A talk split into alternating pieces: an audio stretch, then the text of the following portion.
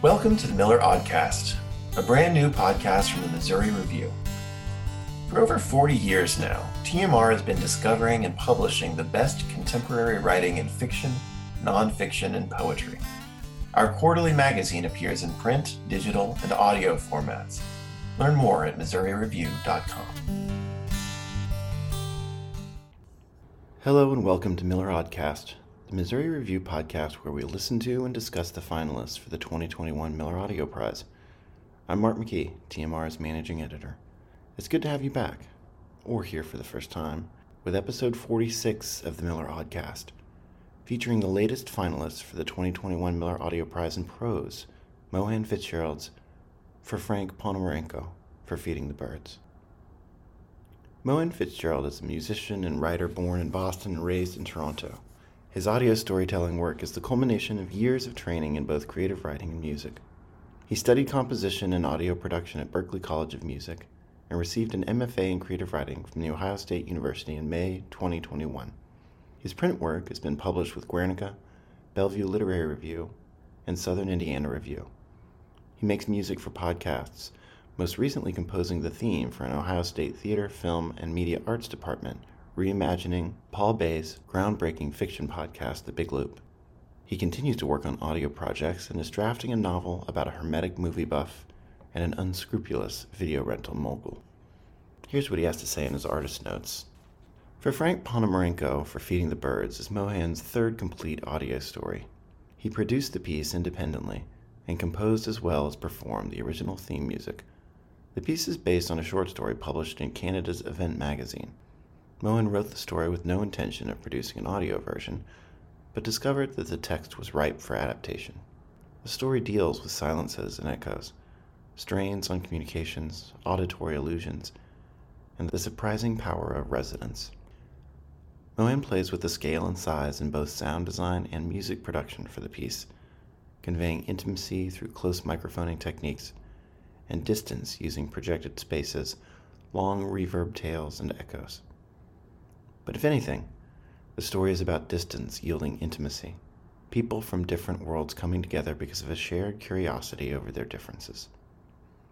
For Frank Ponomarenko, for feeding the birds is, Mohan hopes, a kind of secular prayer, a meditation on our small moments of revelation and connection, how unexpectedly they emerge, and how long, despite their seeming insignificance, they seem to reverberate. Mohan has produced longer scale audio works covering all aspects of production and music performance.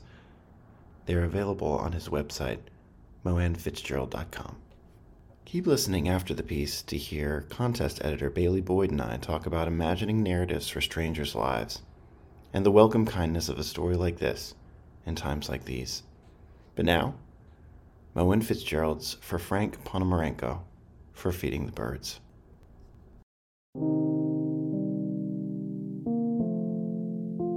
For Frank Ponomarenko for feeding the birds.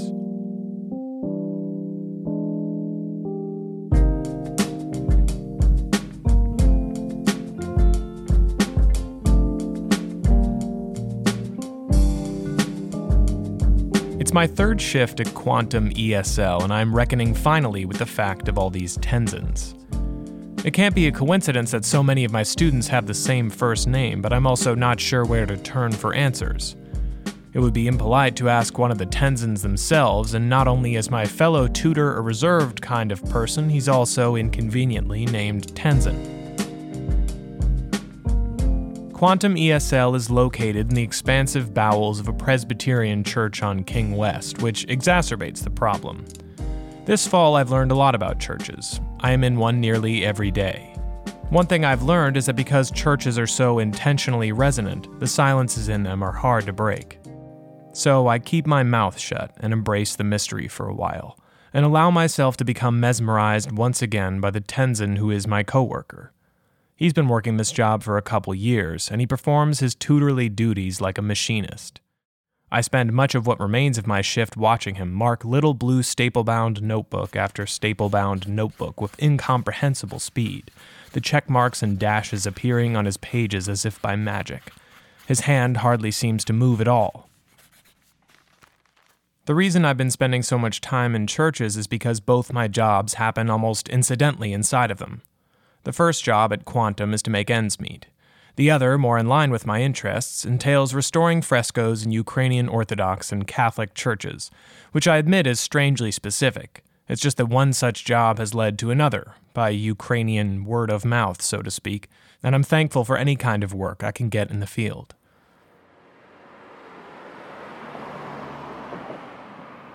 After my shift ends at 6, I walk along King towards another church, a small Catholic chapel I'm working in.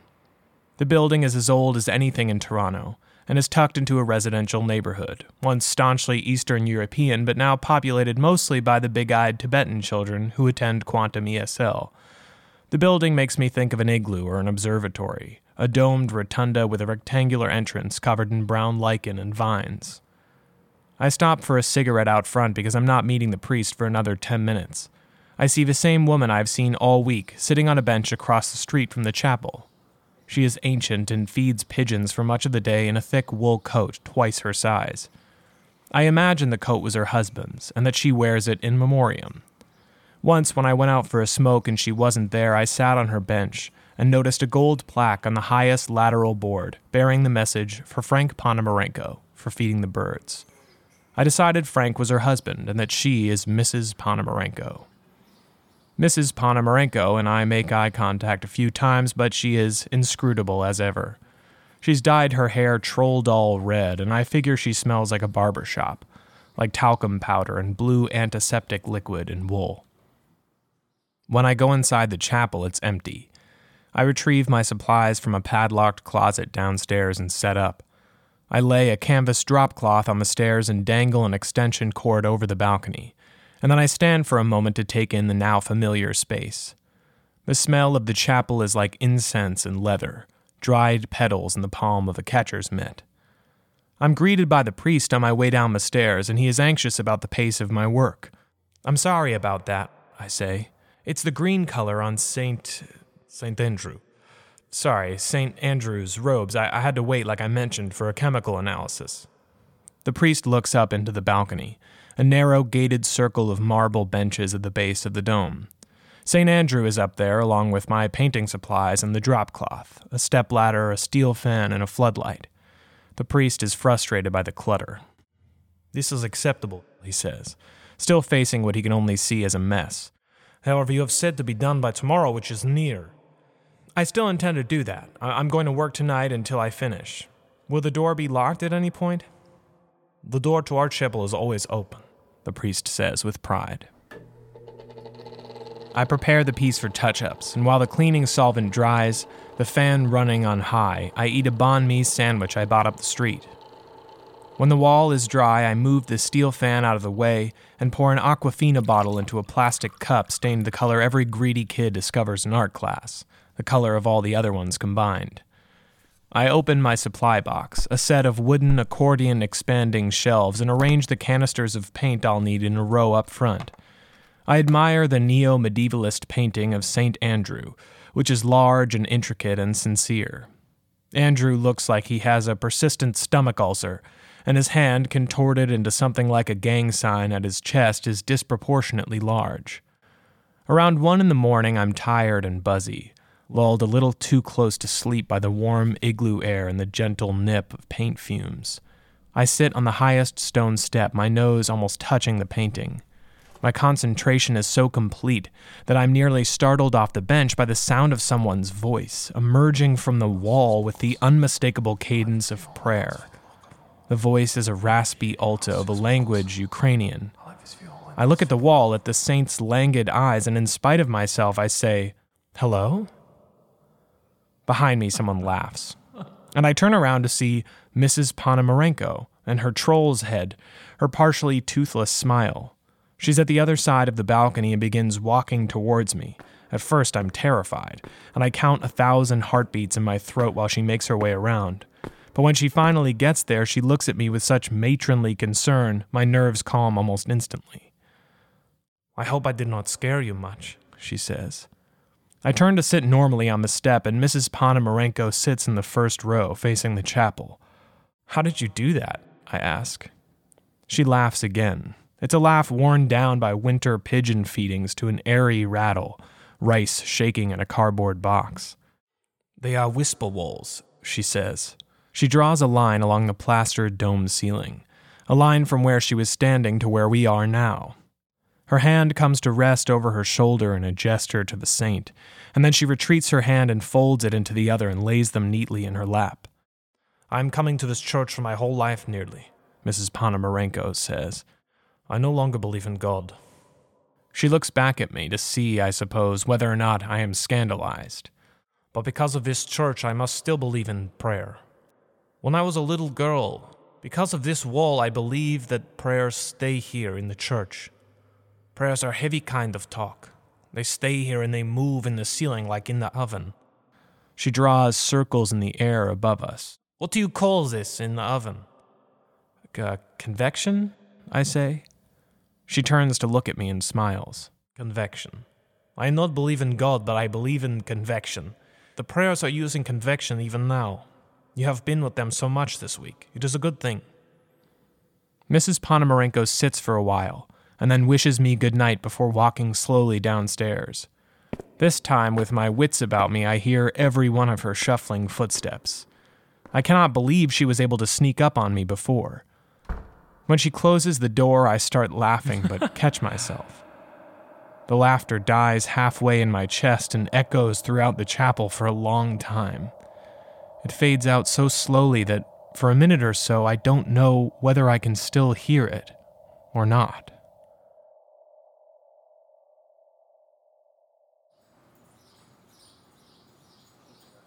The next morning, I walk by the church to see if Mrs. Ponomarenko is feeding the birds. The bench is empty, so I sit down, careful not to obscure Frank's plaque. King Street rattles at the end of the block. My right ear is full of its noise, my left with the residential hum. The birds cluster around me instinctively, and I try to see them as I think she sees them. Or at the very least, I try to admire her for seeing them that way. They are mindless to me, little winged automatons. I've learned only to respect their tenacity, dusted as they always are with black film, resting resolutely on the needle laden eaves above an ATM. But what I admire about them is exactly what makes feeding them so wildly unnecessary. Still, while I sit there waiting for Mrs. Ponomarenko, not knowing if she and I would even speak a word to one another if she came, I wish I'd brought the end pieces of a loaf of bread. The birds get bored with me after a while and scamper off, and then the kids start getting out of school and laughing, calling out to each other and whizzing by on scooters and bikes, running past me holding the straps of their bags like paratroopers. The priest steps out of the chapel and notices me on the bench. He lifts his hand in greeting. I wait for as long as I can until I have to leave for work, but Mrs. Ponomarenko never shows. So I walk the rest of the way to Quantum ESL, thinking that the birds will probably be alright without her. Before the kids show up, I ask Tenzin, my coworker, about the name. He laughs. It's the Dalai Lama's name, he says. For Tibetans, it's good luck to have the same name as the Dalai Lama. No kidding, I say, and watch the room fill up with good luck charms.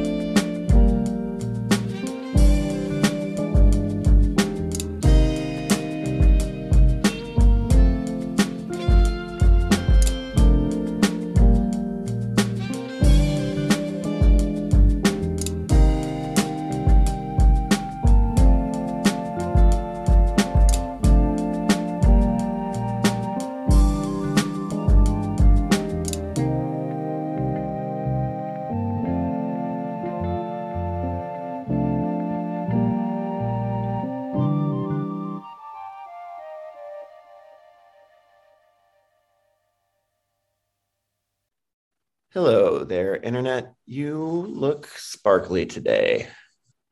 You've just listened to For Frank Ponomarenko for Feeding the Birds by Mohan Fitzgerald. I'm Marc McKee, the managing editor at the Missouri Review. I'm joined by our contest editor, Bailey Boyd, and this is the Miller Aud-cast, where we're listening to the finalists for the 2021 Miller Audio Prize. This is the latest one in prose. We were just talking about it, and one of the places where we're landing and talking about this story is how nice it is. I think that in in the world that we're that we're kind of like broadcasting our voices into right now, nice can be seen either uh, kind of as an insult. Uh, sometimes if people are thinking about literary quality, this is no reflection on the literary quality of the story, which is extremely high. But I think the culture right now is very antagonistic. Everything kind of feels like a crisis of varying degrees. We're, there's a lot of shouting out there right now, and this story is it's kind of it's calming to me. Yeah, and that play. I mean, it's kind of like the whisper walls that are in the actual story, right? It's speaking softly but reverberating, mm-hmm. um, you know, quite a bit, and and so yeah what you're saying i think is actually really bringing that bringing that in full focus um, because i i completely agree. There's so much so much to admire about this piece and to reflect on in its in its niceness and in its grace really. I mean one of my favorite parts is and there are many so um, which we were just talking about but really how the narrator tries so hard to see things, to see the world from somebody else's perspective. Um, and that's just so refreshing and so wonderful to to look at pigeons and think they're just pigeons, but somebody else thinks they're great. So I'm going to try that for a second too. Mm-hmm. Yeah, I mean, even in his his occupations, there are many ways about trying to be in different perspectives and and have something be yielded from that either as an esl teacher or as somebody who repairs and restores kind of like the frescoes on these churches. I think we want to talk about i mean the title comes from this golden plate on a bench where an elderly woman sits and, and kind of feeds pigeons. And throughout the entire story i mean he he observes her but he doesn't just observe and he doesn't he doesn't limit himself to kind of saying this is an old lady who's feeding pigeons in a in what looks to me to be an oversized coat. He doesn't stop there. You know his imagination kind of like extends into you know crafting a story. And we never learn what her her story necessarily is. She's just a person who consistently appears and feeds birds and then doesn't. But he's trying to imagine her a, a life around her. Yeah it's not just a code it's her husband's code and this is mrs Go, and she comes here every day because this bench is for her husband and i mean that seems so so very real right? I mean i feel like we all do that. Um we we become so interested in other people's lives that we might not know um, and so we create these these backstories um, for people. And so and so hearing that in this story and getting all of those details that really brings this character to life even though she is unnamed she's still this extremely important character that actually teaches the narrator something in the story which is which is such a cool turn right? We don't we don't even know her name, but she's so important here. And then she just kind of almost disappears from the story too. Um, yeah, so so cool. Mm-hmm. To, I mean, to continue talking about well, both about that and about the. I mean, naming obviously is kind of important. The way that the story ends reflects on the the commonplace name of you know the ES, the ESL students and and the people that he's trying to teach or trying to help learn English but there's not you know as i was saying in the beginning this isn't this, this it's an it's a nice story but it's an observant and a reflective and a kind of considering story that doesn't there's no need to harangue. There's, the stakes um, when we think of stakes as being like well democracy is in jeopardy or like people are dying from a from a plague. We're thinking about news stories that we get every day or there's about to be a war. Those stakes aren't aren't part of this story.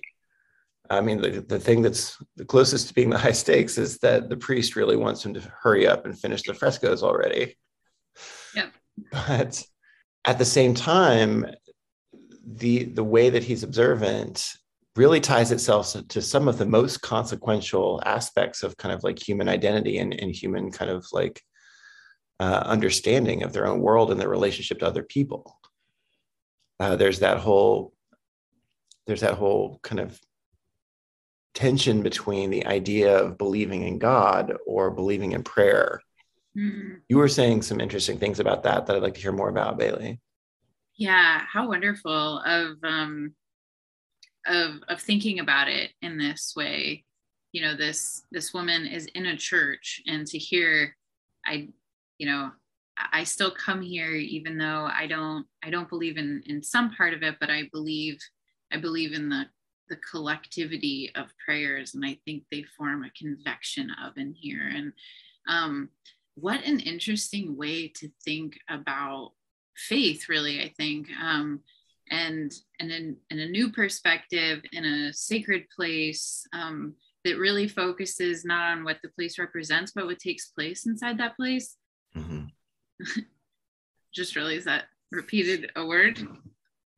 Funnily yeah and so i i really i thought that was such an interesting perspective that i haven't i don't know that i've heard it expressed just in that way but i found it extremely refreshing to hear it in that way and to and to think about it. It feels like it kind of opens it opens it up a little bit more to to different people kind of communing in one space and um rather than having to agree on something that we all believe in, um, but rather believing in the actions and the words that that we each individually come to say or to do. I thought that was a very interesting perspective. Yeah, and I mean, the more that you the more that you listen to it, the more that you it reveals itself to be very finely reverent of the almost invisible connections between everyone who's kind of present in in those moments mm-hmm. and you know the telling stories about strangers or the, con- the conception of stories about strangers offer us a glimpse into one of the ways that's that's so vitally important to us as a species in in forming those connections coming up with that story you're you're inviting yourself i mean if you're the one coming up with a story about a stranger especially one and it's very telling the kind of story that he came up with mm-hmm. for her as well and if you're the kind of person who's telling yourself a, a story like that about that stranger you're opening yourself up to uh, having a certain level of, of feeling or fondness for that stranger too it's also yeah. something that feels like very timely and necessary right now. Yeah, you're saying that makes me realize too that the story that he creates is is really of a widow and i think the connotation is of being alone or not around a lot of people and then when you listen to her explain how she believes um, it's really not not being alone at all it's really being surrounded by mm-hmm. um, by prayer and um, that that stays kind of contained within this space. Yeah so what you were just saying just kind of made me think about that a little bit more. And and and we were talking about this too right before right before we started on the podcast too just about all of these little things that we kept noticing and as we were talking new things kept popping up. And um I of, of course we always say go back and listen to it again, but um it's kind of like yeah, finding finding new things that help really help to help a listener to understand even more, to delve a little bit deeper into this story. And uh, what you were saying just just helped me to do that too. So it keeps paying. Deep listening and repeated listening, it keeps it keeps paying dividends. I also love, and I think one of the last things that we can we can say about this before doing our characteristic call to a second, third, and and seventy fifth listen is the the way that that perspective is lands kind of in the in the final lines. When there's he has a I guess, kind of a pleasant confusion about why so many so many of the students have the same name, and it's because that's the name of the Dalai Lama, and that it's it's considered good luck in Tibet to to have the same name as the as the Dalai Lama. Now, in you know North American kind of like typical skepticism of you know the East in general, but like any anything that doesn't kind of that doesn't fit in you know readily into a, our own kind of cultural um, mainstays, we don't find that skepticism here. And the the final line kind of like reveals that as he's watching the room fill up with good luck charms. But the more that you think about that, it even it even kind of like it it's expansive. It expands on just the idea of simply kind of it being good luck to be named the same name as someone. But a room full of people who, you know, have that similarity in common at least if anything about that good luck holds i mean it's just it's doubly reinforcing and and and multiply reinforcing it within that kind of collective it's a real gesture it's a real gesture of generosity and hope at the end i agree and again yeah just in this in this instance saying that is, this was just a, a very very nice story to listen to is for me some of the highest praise that I can that I can extend. I I will definitely say um, to everybody to go back and and and listen again um, to to find the new things in this story that that you can kind of reflect on, but also just to experience the the small moments and to experience this narrator being so gracious and um, really seeing things from from different perspectives, which I agree is is is so nice right now. Yeah, and I, we didn't say anything about it before, but it's kind of bookended by this you know, jazz fusion kind of a track um, that I was trying to put my finger on how that made me feel uh, because it's unobtrusive entirely throughout the. Um, there's a couple of n- other nifty kind of sonic bits, like uh, doing slight Ukrainian um, ang- Anglo accents, you know, for in, in the voice of the priest and some other some other things but i think i know what it is about the music it, it makes me feel like i'm watching kind of an introspective kind of you know character piece in like a 1970s movie like it, it had that kind of resonance for me yeah i like it and so right like bailey says go listen to it again that's going to do it for us for this edition of the Miller Aud-cast. Thank you so much for being with us. Thank you, Bailey, for being with us. And here is the time where we wave, wave to one side of the Zoom, wave to the other side of the Zoom. Take care out there. Bye.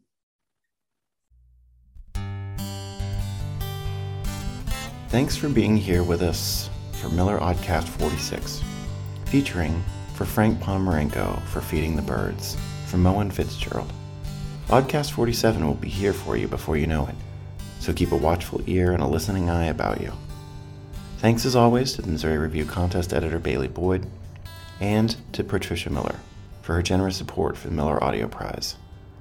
Be advised, entries are now open for the second annual Perkoff Prize the new opportunity from the Missouri Review, which awards $3,000 plus publication and prizes to the poet, fiction writer, and essayist with the best work engaging the fields of health and medicine in provocative ways.